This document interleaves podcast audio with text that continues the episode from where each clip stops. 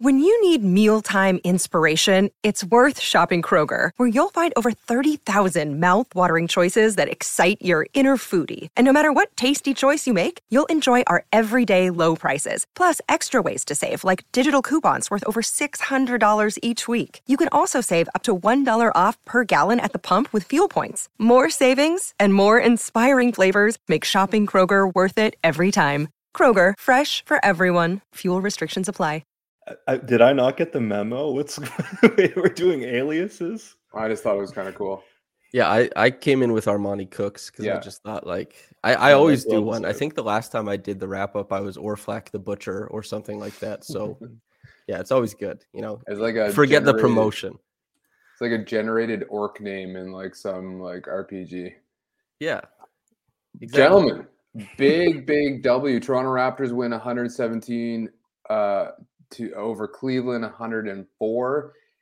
This was a pretty important game. I think if Toronto had lost this, it's kind of like the play-in was a for show. And now we're not so sure anymore.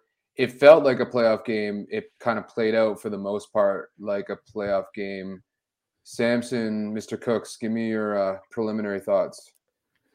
Okay. I thought that Pascal Siakam had a little bit more license to operate freely than he usually does because OG Anunoby revived some of those drive and kick possessions that otherwise are kind of dead in the water during a lot of these recent Raptors games. You know, Fred is shooting sub 30% from three since the All-Star break. Gary is sub 30% overall since the All-Star break. And so OG just kind of punching into the lineup and hitting threes changes the complexion of the offense.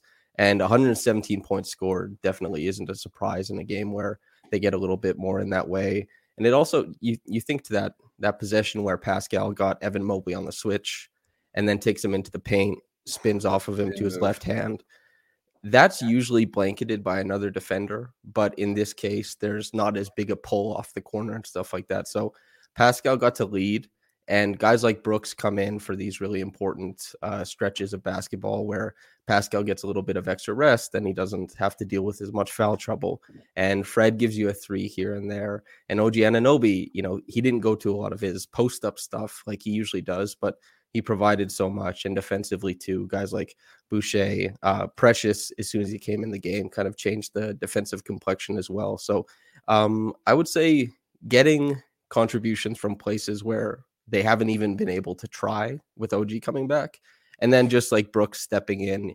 I know you wrote a great piece about him, Aiden, and maybe you could speak a little bit more to that. But it's, yeah, just getting more from more people is helpful in a basketball game, I suppose. Yeah, no. And I think, Kyle, I'll ask you in a sec, but I do think that, like, one of the major themes of tonight's game was depth. Like, and we still didn't have Gary, but it really felt like, we were rolling with lineups that didn't have, both of Freddie and Pascal in them, and and at times neither. And it felt for the most part, it got a little stagnant at times, but it felt good and it felt safe. And that's a rarity for this team all year. And a big part of that is Brooks. And a big part of that is the growth of Precious and Chris playing at the level he's playing. Kyle, what kind of observations did you bring up? I thought Samson hit it like the nail right on the head. The spacing is so good with OG out there. And it's interesting. Like, I kind of figured he'd come back and be a terrific defender and have some like second action type stuff, but he hit 4 threes. He was 4 for 8 from three tonight, like coming off of an injury to a hand. That's super impressive. And I did not see that coming. Yeah. I did not see that coming at all. Just in general, while we're on the shooting topic, this is Siakam's, I don't know, it might be an exaggeration to say best shooting game of his career, but it kind of feels that way. He had a lot of like spot up threes. I would imagine that's because he was getting blitzed coming off of screens so aggressively that they basically had to take him off the ball or he had to release the ball early. But he was hitting spot up threes at such a high clip that it just like got him rolling, and eventually he's hitting pull ups. He's hitting little floaters in the lane. Like, I thought Pascal's night was maybe the most impressive Pascal game I've ever seen. That includes like some big playoff performances, etc. I thought he had a close to perfect night. I have a fun little anecdote. So coming into this game, Pascal was I believe 16 of 33 from the corners. And he was in the 90th percentile as far as guys who shoot well from the corners, because, you know, 16 of 33 is actually pretty great. It's like 48%. And he hit 3 corner threes in this game. So it's not that, you know, like there's some blitzing, as you said, but just being able to release into space and actually for with OG being featured in more of the screening actions instead of Pascal, just to help give Fred and that action a little bit more punch. Pascal can actually slide to the corner and offer, you know, some spacing on some of these set actions. And it just allows him, you know, Pascal, there was a point in this game where he had basically made, you know, just as many threes as 2-pointers. That is a rarity for Pascal. And he doesn't, in the way of getting easy shots, like you can see it on screen, like that's a really difficult nothing shot. Nothing is easy. Nothing is ever easy. Yeah. And you have guys like teams playing pack line defense on the Raptors. And now Pascal gets a game where he can just kind of space out and hit warm up, you know, corner threes like he used to off of Kawhi Leonard and Kyle Lowry is probably a return to normalcy or, you know, halcyon days for him to some degree. So that was really cool. Yeah, totally. And I think like adding to all of that, and maybe, I don't know how we feel about Freddie's game, but I think something that this is, unfortunately, with Freddie's knee, I think this is maybe about the capacity we'll see. I don't know. I'm not so optimistic, but I'm not in the training room, so I don't know. A couple of things, though. One, this is the kind of volume and usage I do want to see from Freddie. Like it feels more comfortable. It feels less desperate to have him shooting 9 shots and doing so in like a little bit more of a flow as opposed to 4 seconds ticking down and him grinding something out. And I think that is a consequence of his knee. But also with, you know, like you're saying with OG in the actions now, with Scotty in the actions and Pascal cooking, like having Freddie off ball also creates that space. Like it's just like it, to me, it makes, he suits that role a little bit more in more parts of the game than he otherwise would. And that was kind of cool to see as well. Thoughts on that? No.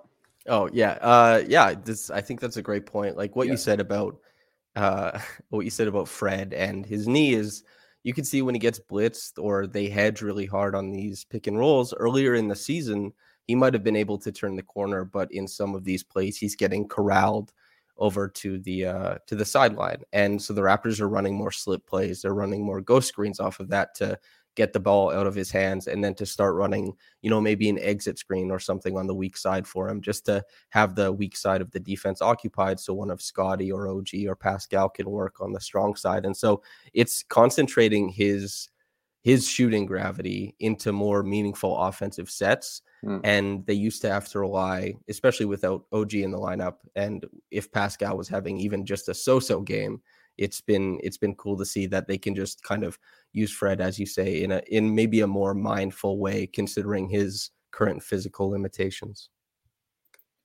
Just in general, bringing like a defender like OG into the lineup where it's like, he can basically fit into any defense you're running. He's so versatile, and the spacing he provides offensively means that like everything changes spacing wise, whether he's a screener, whether he's in the corner, whether he's on the ball, because then your second best floor spacer can be in the corner instead of on the wing. It's all of that kind of stuff. Like this, I don't want to get over my head here, but this win gives me a lot of optimism. The way the team played tonight with OG gives me a lot of optimism. And frankly, I kind of miss the guy. I thought he had a great game.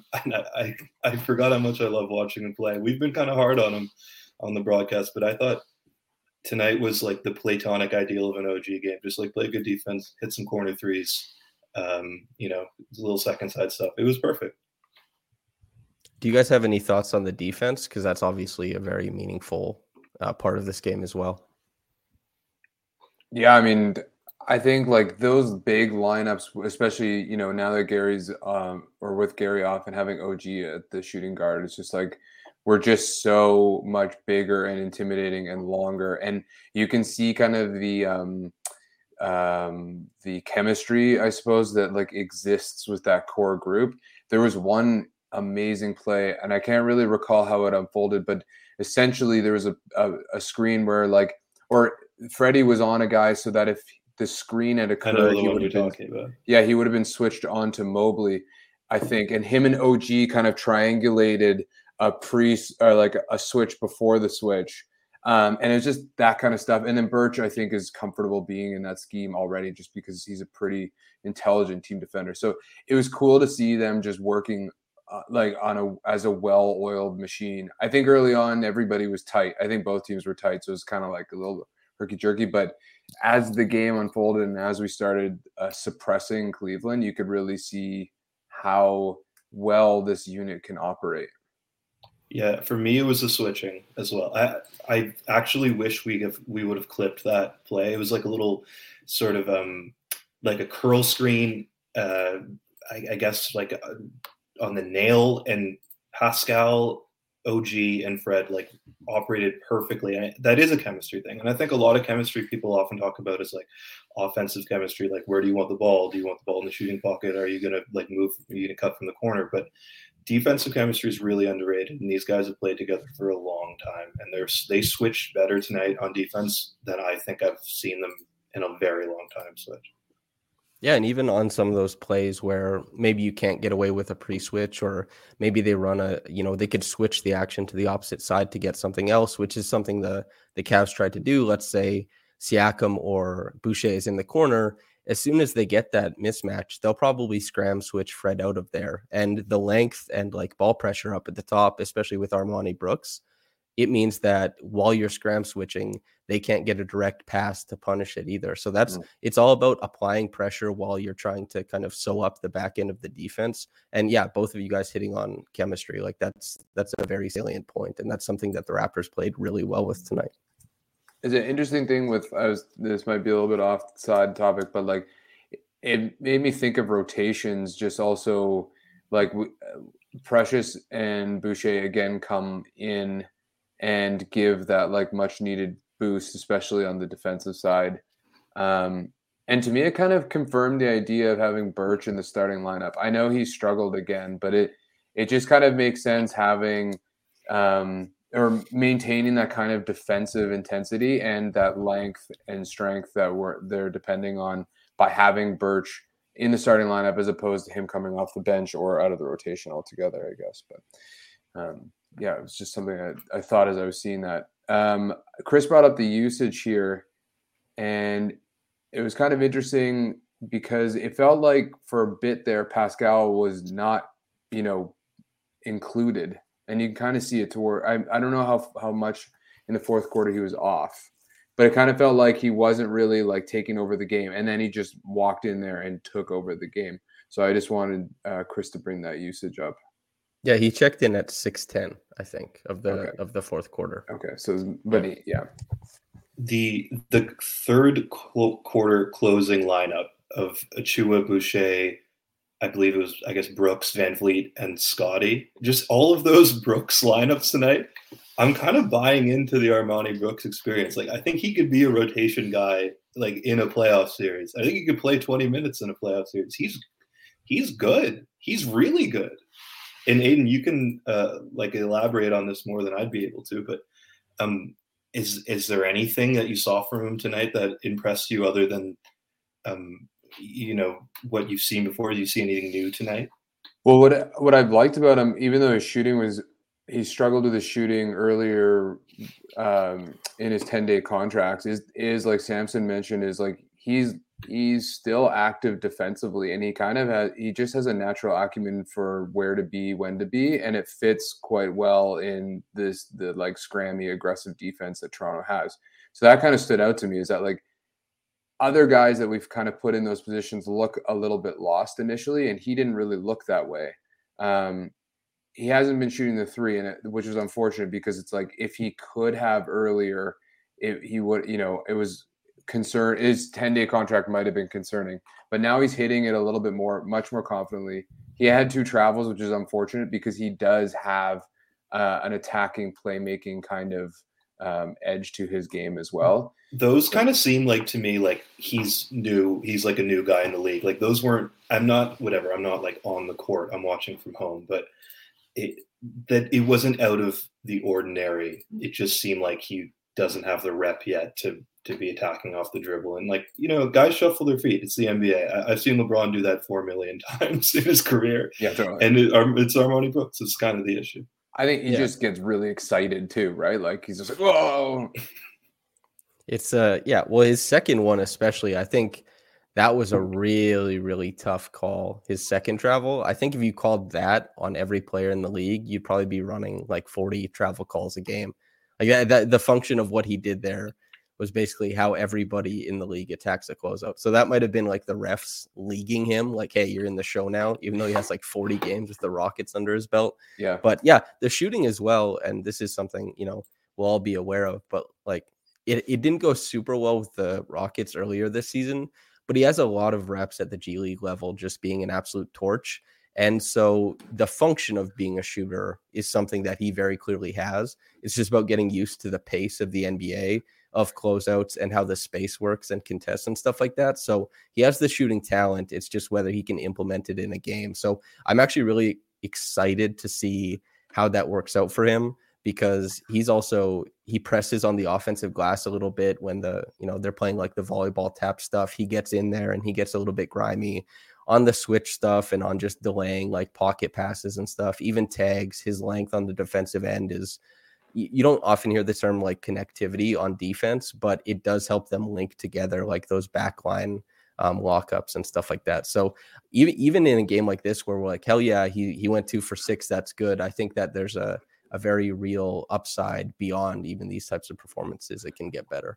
Yeah, I mean, last year he was 40% on 8 attempts a game. Like he can do it at a volume, and he's not a static shooter, right? He's not like, we're not signing Matt Thomas or Jody Meeks here. Like we have a guy who I think when he's more comfortable, confident, like, you know, what I like about him, and we don't need to go too much longer on Brooks, but I found early on he was deferential. Part of it was, I think maybe he was a little bit nervous, but I think part of it is this, like, it kind of spoke to his intelligence that he knew what this team's about. He knows where to go, like where the ball should go.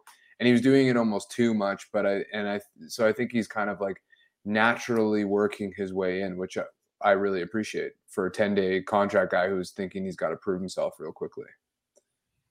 Mm-hmm.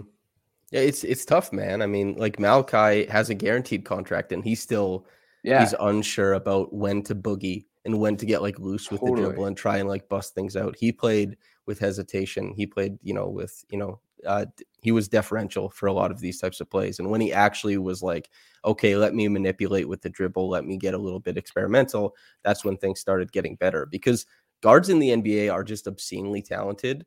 It's just kind of what type of leash they have to exhibit those skills. And Brooks is getting a longer leash, which helps a lot, especially through this stretch where Fred needs rest and, you know, whatever the hell happens with his knee, I guess.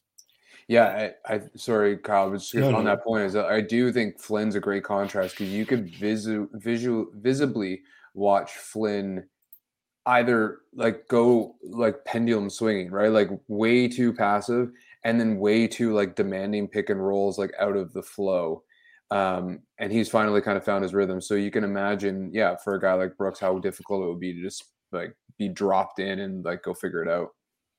Kyle. I think part of the reason Brooks is gaining the confidence he does is he's got a really athletic build. He's got 6'9" wingspan, and he's a good defender. And I think he's Flynn, whatever, is a technically skilled defender, but you can just get away with so much more when you have arms that long. And even like he gets lost in a back cut, and his arms are everywhere. He can be a full second late, and his arms are everywhere, because he can get it he can be a step behind and his arms are still in a passing lane. And I did want to say Gilbert Arenas was on the Ryan Russillo podcast and talked about like summer players, guys who are like great in the summertime but don't really have the ability within a team structure like in an NBA season. I would venture to guess that Armoni Brooks is a terrific summer player. I bet he tears up those UCLA runs. He just seems like the type of guy that, like, you know, with like a super long leash, when the only person inhibiting him is himself. I'd have my money on him in the summer. He's a baller for sure. Definitely, he's a baller for sure.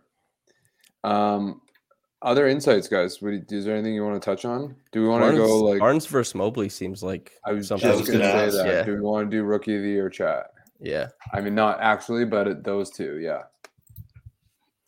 I'll preface this by saying I think at this point, Cade is probably the rookie of the year, so that's the entire conversation is a moot point.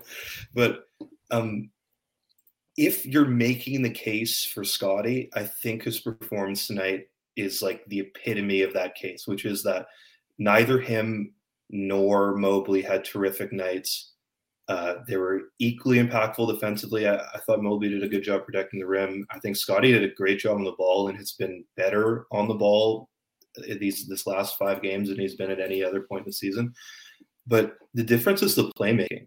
Like, Scotty is an offensive initiator at his best. He's making some reads in transition, like those little no looks. He threw a skip pass, like slinging it with one arm like a baseball.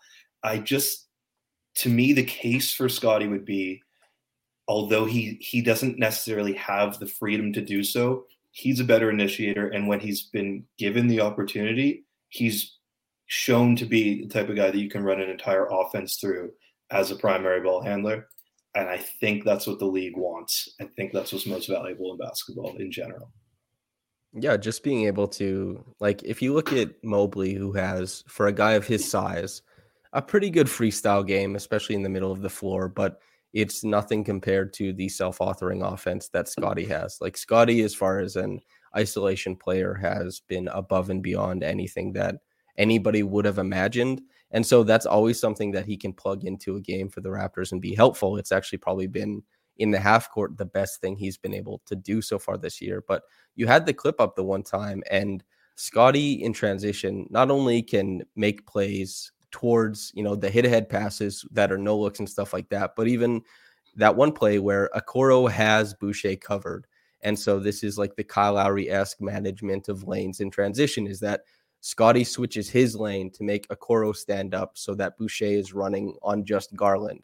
And that's not something that, like, Precious, who I've written about and talked about and really love, that's not something Precious will do in transition. And that's not something that probably OG would do in transition either. These are plays that show, like, in a great proprioception, just awareness of where things are around his body and awareness of where it, like, his court mapping. Where are the defenders? Where are the lanes on the floor? What's advantageous? How can I manipulate it with my dribble and with my own movement, and then using my height pass over guys? And that little play of just drawing Okoro up in transition where they didn't have the man advantage, but creating one by flipping the court. That's just, like, those little things are ways that he creates in the open court that he'll continue to do, that not many players actually emulate, whether they're rookies or just seasoned vets.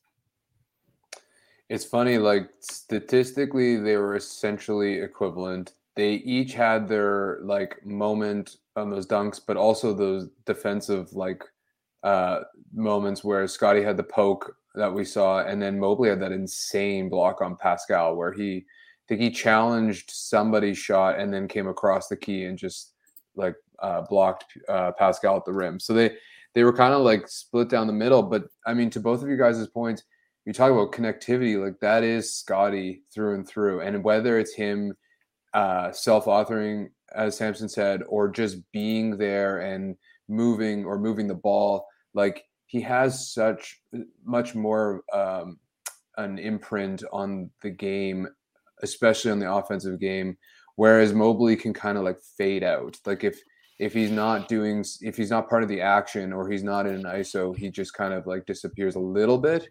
Whereas Scotty is everywhere and all up in your face. And not always. Sometimes Scotty just disappears as well. Like, he suddenly gets less aggressive and less confident. I don't know. But tonight, that wasn't really the case. I think he was nervous early, but otherwise, he was just, yeah, he had his hand on this game more than most rookies do, and most players as well, like you said. Yeah, it also just, like, Samson, you're talking about his awareness of where other people are. Gives me a lot of confidence that you can run eventually a heliocentric offense out of the pick and roll with Scotty. Like, if he has that sort of playmaking ability, he's only really shown it in transition. But I think the end game is, like, coming off a screen, getting his defender, like, in jail, and just figuring it out of the pick and roll. And you can tell he's there instinctually. I don't think he has the reps, but I don't know. It excites me. Yeah, you're absolutely correct. Like when I wrote that big piece on him and I went through like every possession and I was measuring high risk passes and low risk passes.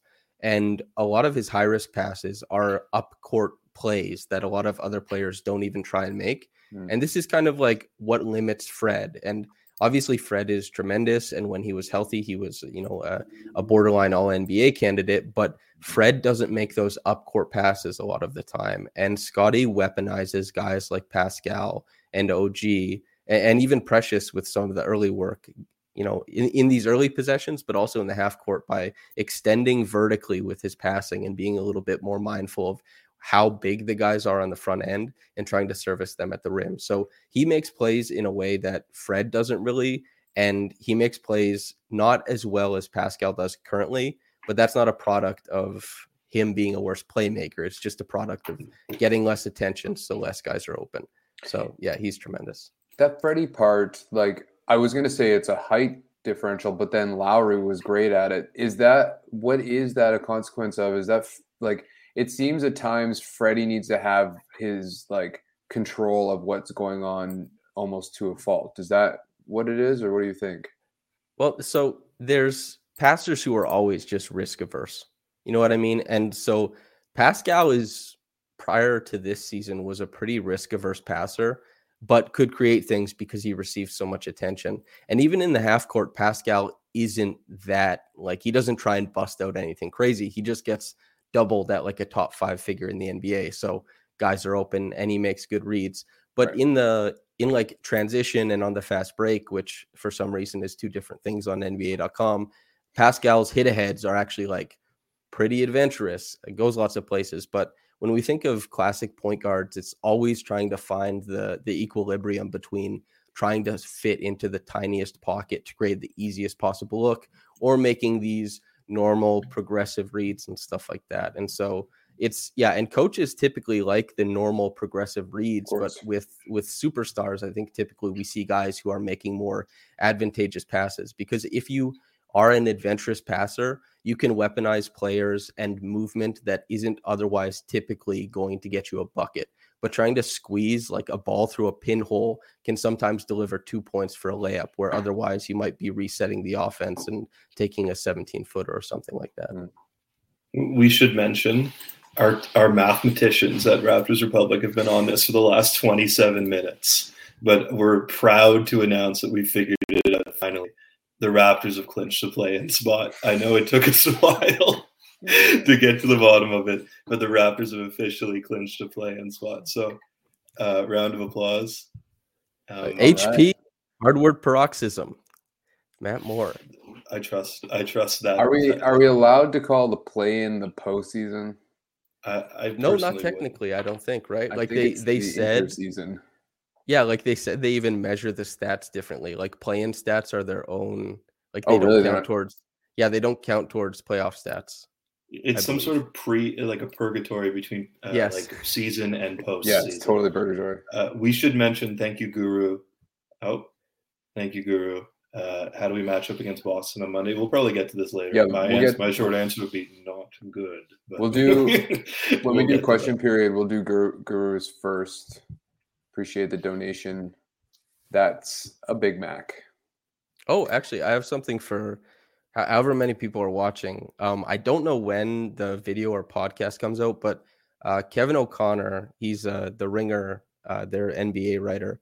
I did a podcast with him, and we talked about Rookie of the Year, and he said he was leaning Scotty, and he has a vote.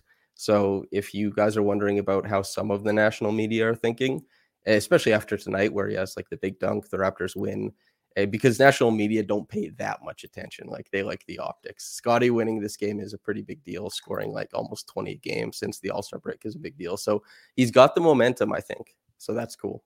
It's funny. Like as soon as we get healthy, Scotty's Rookie of the Year chances just kind of like dip, It's very unfortunate.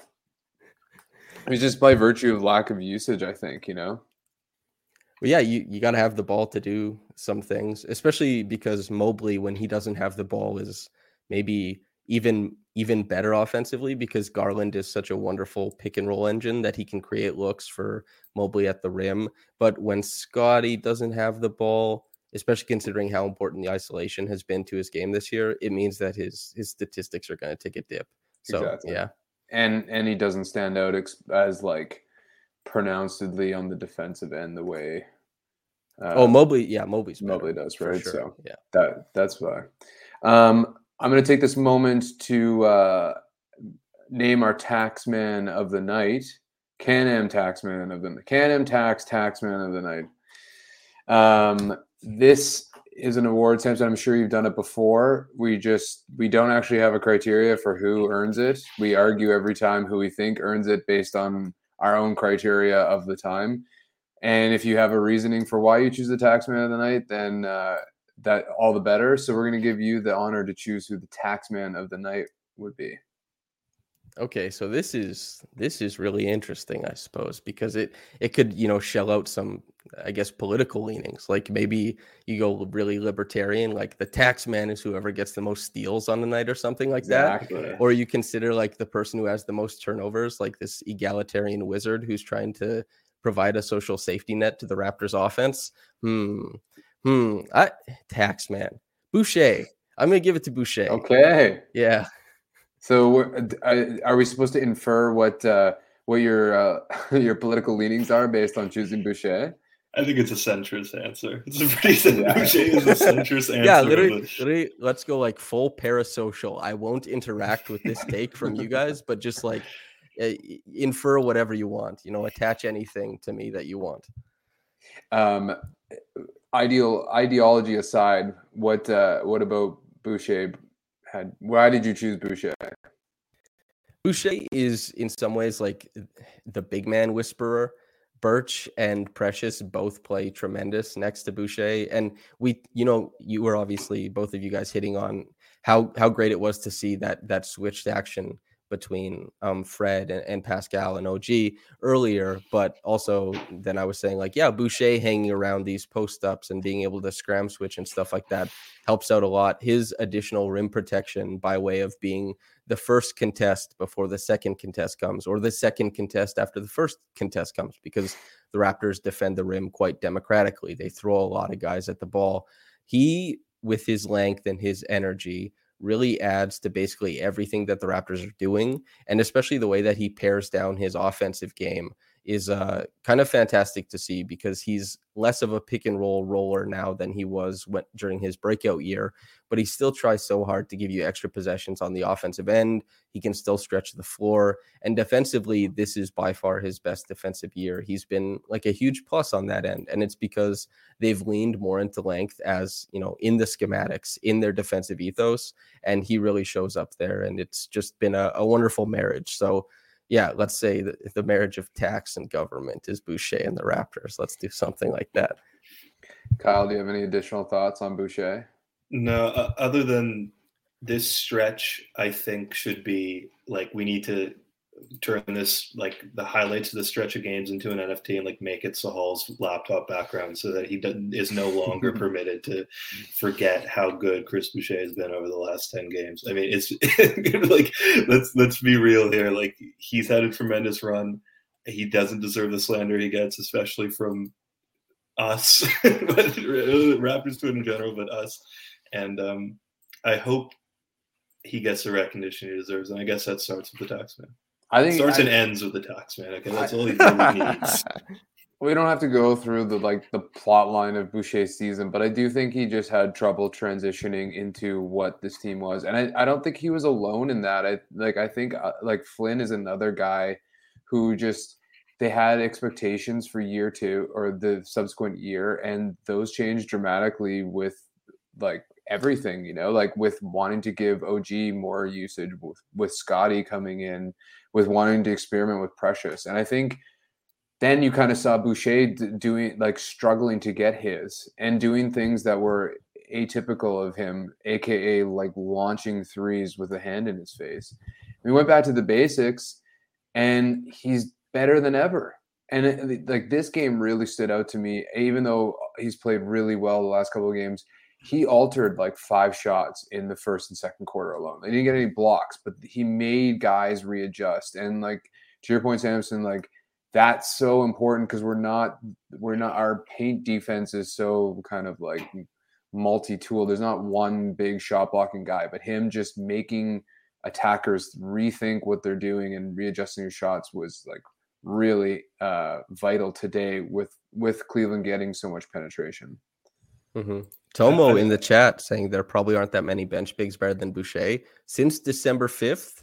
You're correct, dude. They Lewis had that tweet up where he said he's, just they mash teams when he's on the court. But Boucher, after being a pick and roll guy for so long, he completely transitioned his game, and he's just all effort all the time, weaponized length, and he's awesome. I'm glad he's getting the love. Are we forgetting about JaVale McGee? I don't like best backup center in the league. I did want to say of Boucher though, like you can tell he likes getting the big volleyball block and like sending that shit to like Rosette, but all credit to him for not hunting those blocks. Like he's solid position wise defending the rim. There are guys like Hassan Whiteside for years was like just stepping up like to the nail, forgetting his box out assignment or even really like contesting the right shot in order to get like some block that he sends it way into the sand. So, Chris, much respect for like just being a good shot blocker and still taking a lot of pride in like getting that garbage out of there, as Jack would say. Quickly, I'm going to do the read. The Can-Am Taxman of the night is brought to you by Can-Am Tax. This is a small little tax firm Vijay Verma runs. They're very excellent. They're a proud partner of Raptors Republic. They enable us to do the show, and holy shit, in a week, taxes are due. So if you haven't gotten on that and you have a small business or you got your personal taxes or whatever, it's a week, right? I don't think that's true. I think it's May. Is it May now? I thought it was April. Anyway. He's on the take, everyone. He's trying to gas up the... It's coming up. It's taxes coming up. Due tonight. You have to message VJ. Yeah, exactly. Right this now. Is why I need VJ. I don't even know when my taxes are due. So I advise any and all of you in need of an accountant to reach out to Vijay Verma. Okay. Vijay the man. OG, we want to talk about OG. Are we happy with his return? I wouldn't have expected any more. I mean, like, I couldn't have asked for any more. And honestly, like, I wouldn't expect any more. Like I said, I hope this is OG's night every single night for the rest of his career. I like him out in the corner. He's a terrific shooter. He's a terrific defender. That's all I want to see from him. Yeah, it was just like nice to see. There's two plays, right? The one is where he got free throws, and that was a pick and roll where the Raptors actually got a pick and roll where a guy rolled to the rim, and it wasn't a short roll. It was like he went right to the rim. And then there was another one where he pick and popped. And then the ball leaked out to him, and he got to, pump fake and put the ball on the ground.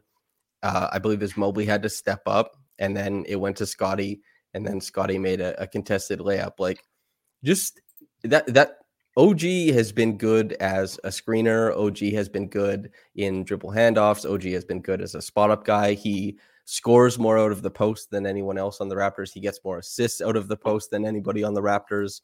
And he is... Like, there's a lot of different ways that you can use OG Anunoby, even without having a great pull-up jumper.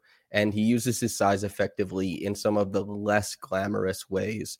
And I think it's cool to see a guy accept some of those roles offensively and also taking the position as the weak side spacer in like a set action.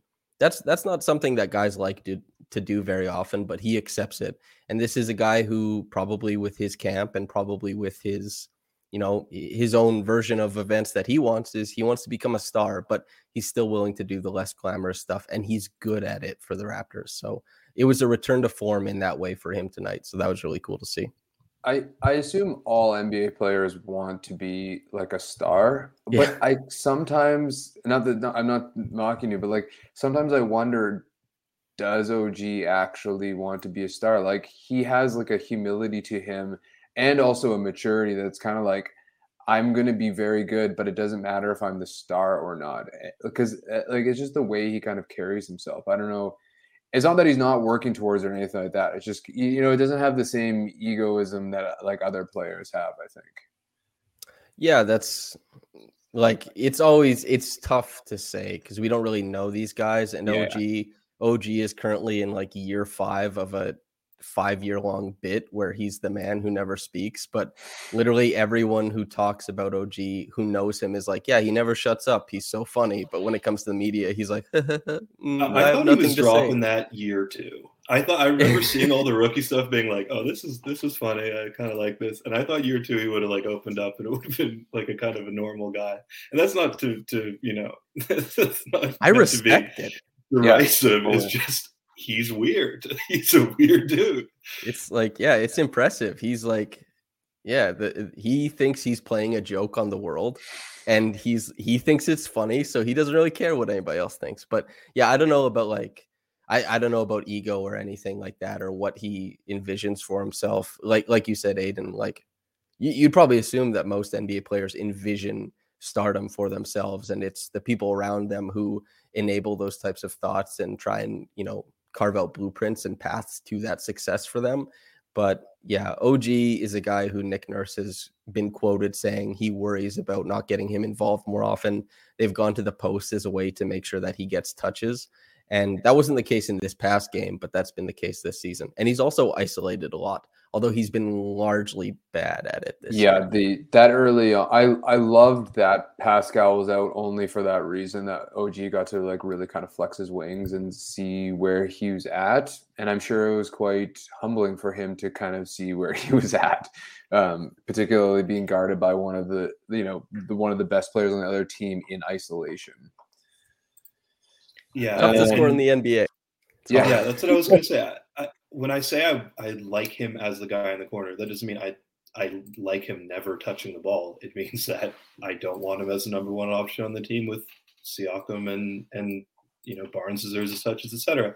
It's not derisive. Guys are make entire 10-year NBA careers and make a ton of money being like the person in the corner on the pick and roll, on high pick and roll. It's a great role to be.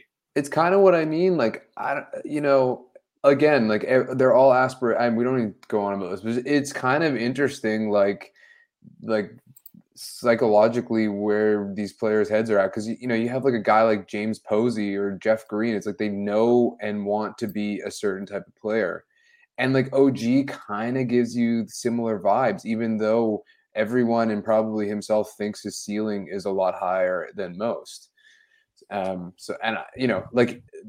There's not really any conflict on the floor between him, Freddie, and Pascal. He's just there and dutiful and doing what's called upon him. Like, I don't know. I think the biggest clash is the usage percentage between Barnes's isolations and OG's. That because you don't want to mess with any of Siakam's stuff. He's clearly asserted himself as the Raptors' best half-court player. So you're looking at Barnes and OG in isolation as some of those release valve plays or just kind of in between touches. And Barnes has been better in isolation this year. Although there have been some games where, like, especially the Bucks blitz the hell out of the Fred anything including Fred or Pascal. And so the Raptors went, I think, like most of a third quarter just running empty side pick and rolls with one of OG plus Kem or Precious. And they scored enough out of it to kind of buoy the offense while guys got rest and stuff like that. So it's always interesting to have more utility out of players. And OG can give you that in a pinch, but he certainly hasn't done it to the point where you'd say more than Pascal, let's say. Go get it. Yeah. We're going to transition to questions because I want to get out of here to see if Team Canada can win their way into the World Cup. They just got a red card. They're really bad for the rest of the game. Oh, perfect. That's perfect.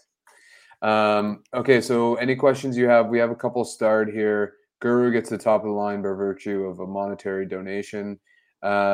He's asking how we match up against Boston on Monday. Samson, I'll let you take this one. Okay, so I think this is another big Pascal game. If Fred plays in that game, I expect him to kind of be in hell. They're going to flatten out every single pick and roll, whether it's Marcus Smart or Jalen Brown or Derek White jumping him. That's really, really tough. And we talked about him not having the burst to turn the corner on guys like Okoro or Mobley or even Garland on, you know, a couple occasions. That just probably isn't going to run against the Celtics. And Pascal Siakam is going to be in the hot seat because what happened against Boston wasn't that Boston defended him exceptionally well in the bubble. It was that Pascal got to the soft spots on the floor that were somewhat uncomfortable for him, where he had kind of stretched his legs prior. This year, Pascal shoots from the short mid-range more than any other spot on the floor. Those are the soft spots that Boston defense is going to surrender. And I don't know who's going to draw him as a primary. They do like to run Robert Williams, Time Lord, as a roamer. And so that will change how Pascal's calculus for attacking the defense. Where are they locating him? What's his 3-second in the key, process currently, and that kind of stuff. But Pascal will largely be the head of the snake as far as how the Raptors are attacking. So if he kind of pops off and makes those guys pay in isolation and can start drawing extra guys so that guys like Fred can be weaponized as shooters off ball, that's where the game can start to turn for them, I think. And then defensively, I think the Raptors have what it takes to play. They can keep the Celtics under like 105 points or something. That's my quick take on the game. Yeah, Toronto's well equipped to handle a Boston type team defensively. But that being said, they have to be locked in. Like it's not, they can't kind of we've seen what happens when they don't do that. But it's interesting what you were saying with Pascal in isolation, and I wonder if that's going to change Ken Birch's minutes because he's just so much not a non-threat offensively that if you have a guy like Time Lord roaming on the back end, or even Horford, who's a great team defender, that like Birch is just not going to be threatening enough to have him on the floor. Yeah, to me the biggest thing is where's Robert Williams? Because Ime Udoka, the Celtics coach, loves to put Robert Williams off of the traditional big. He likes to have him be a roving shot blocker. Right. Can Robert Williams' guy, can he hit enough corner threes to justify switching Robert Williams onto a Siakam or something more onto the ball? Can the Raptors get enough going on those little quick swings? I don't know. We'll see. My hopes aren't high. I think this Boston team, and it pains me to say this, it's reminiscent of the 2019 Raptors. Just the way they defend is so tenacious. They're everywhere. So we'll see. Scotty might pop off. It could be Jalen Brown. Game. Yeah, if Jalen Brown is guarding Scotty, he might eat his lunch on 7 different possessions. There's a real possibility that happens. It's also funny you're mentioning Scotty's usage is going to go down with more guys coming back. It's not if they're breaking shots. He loves getting on the offensive glass. I think his usage might go up depending on who's coming in the game. Let's say Banton's playing a lot of minutes. I think the Scotty usage is going way up. Yeah, this is kind of apropos of the talking about Boston with the multiple guards, and I was just actually thinking, if Gary's healthy, do we see a smaller lineup against Boston? So the question is, are you guys in on a pro spacing lineup with 2 guards, with Fred, Brook, then Gary, OG, Pascal? These lineups have worked well. The skills of these lineups have been attempted by the Raptors before, let's say, and. Because, Scotty and Brooks, the effective shooting they bring to the floor is roughly the same at this point, I guess. So the Raptors have gone with that starting lineup where Pascal is the center, and they've just given up so much defensively that they've kind of gone away from that a little bit. Precious is obviously, outside of Fred, I think he's correlated the heaviest with really great defense this year. And you can, kind of get that from the numbers, but that's also evident in the film to my eye anyway. And so Kem is also provides a little bit more punch at the rim defensively than Pascal has, because Pascal, despite having a lot of he has very positive rim defense numbers this year. It is also part of that, as Aiden said, that having to be multi-tooled and how you defend the rim and being able to send more than one guys at a contest. And so having Pascal as maybe the only guy back there is really tough to get away with defensively. But I mean, if they're shooting the ball, if they're slinging it, then these lineups always work. If you hit the threes, these lineups cook no matter what. So it depends what kind of Gary we're going to get. Yeah, man. In general, the defense the problems speak for themselves. I'm less in on 5 out as I used to be. I'm kind of more in on 4 out, 1 in. I'm fine with a big, I don't think you need shooting at every single position. I get it's helpful, but it's like you're just running the same actions anyway. And so sometimes, you know, I don't mind Ken Birch or Precious Achiuwa. Like, there's so much of this team's offense is like on the getting on the offensive glass anyway. I think why rob them of that? Yeah, that's also the Raptors this year have had like major success in short spurts with no shooting lineups. Yeah. Like they forget 4 out, 1 in. We're talking 1 out, 4 in. 5 in. Yeah, it's the inverse. 5 in offense. It's literally, yeah. It's the inverse of flex. It's like Excel, except whatever. Anyway, but it's so funny because they rebound half their misses. They turn the opposing team over like 20% of the time, and they just they're madmen out there. It's like someone blows a whistle and they all go over the trench. You know, like, yeah, like, get to the rim. Yeah, like, also a similar question, but I'm going to actually rephrase this because we touched on it already. Who, I mean, and if the answer is it depends, fair enough, but who is Toronto closing games with when everybody's healthy? Is that a big depends question? I think, oh man, you probably see a mix. I guess like it's very Nick Nurse to not give it to any one of the bigs, but if Precious Achiuwa, like this was a bad offensive process game for Precious after having like 2 weeks of, you know, really solid process because his decision making hierarchy was quite simplified because he was banging in like 50% of his threes, so he didn't put the ball on the floor like 40% more of the time.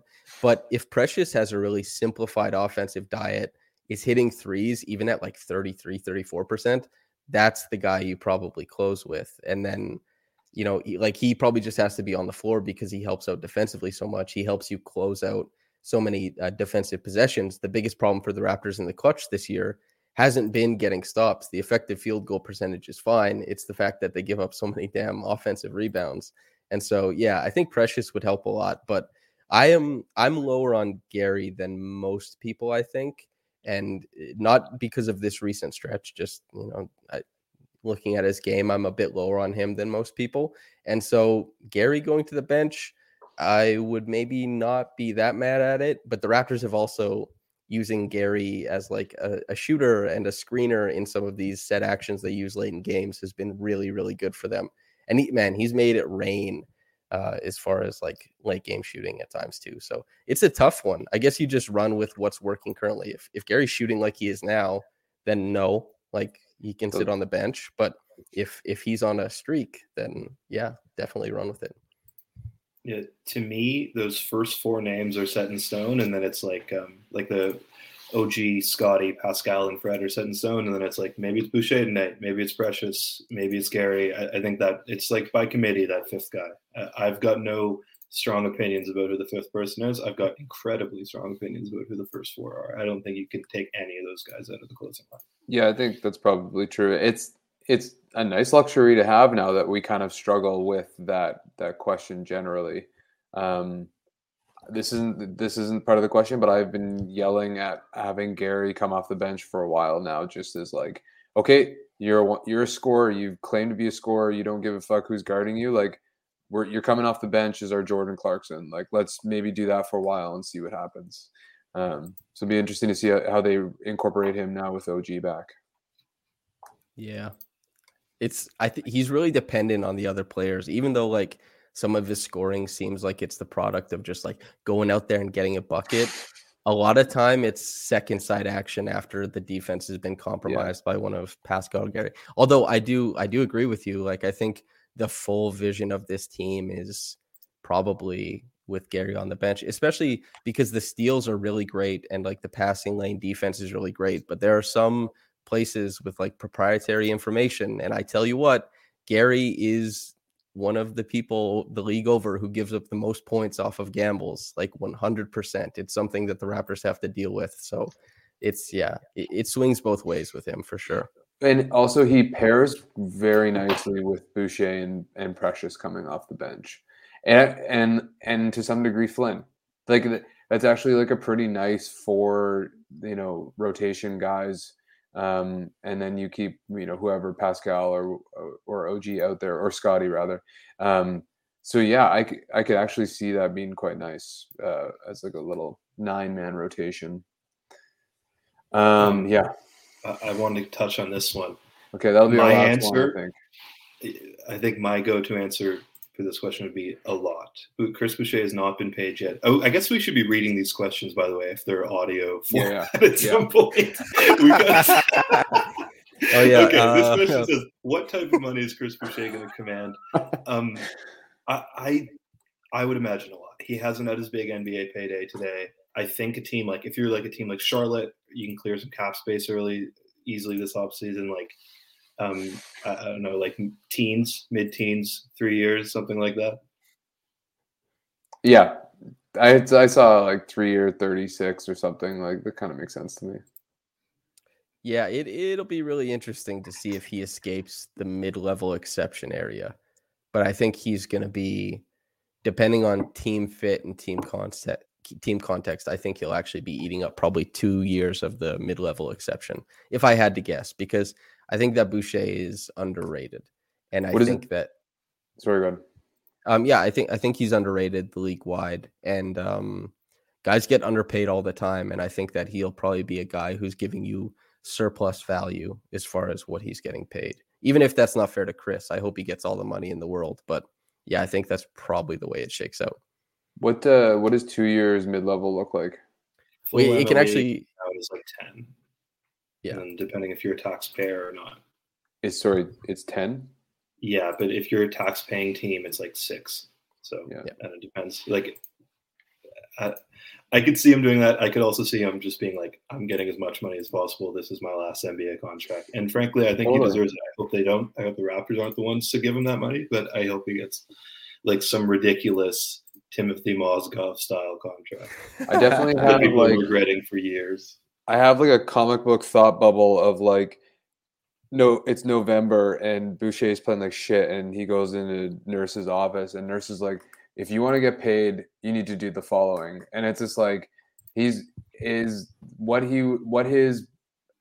contract is going to be from November of 2021 to now is like many millions of dollars different. And now you could see him fitting on at least half the teams in the league. Like Samson's saying, I think he's undervalued not only on what he brings, but also his versatility. Yeah.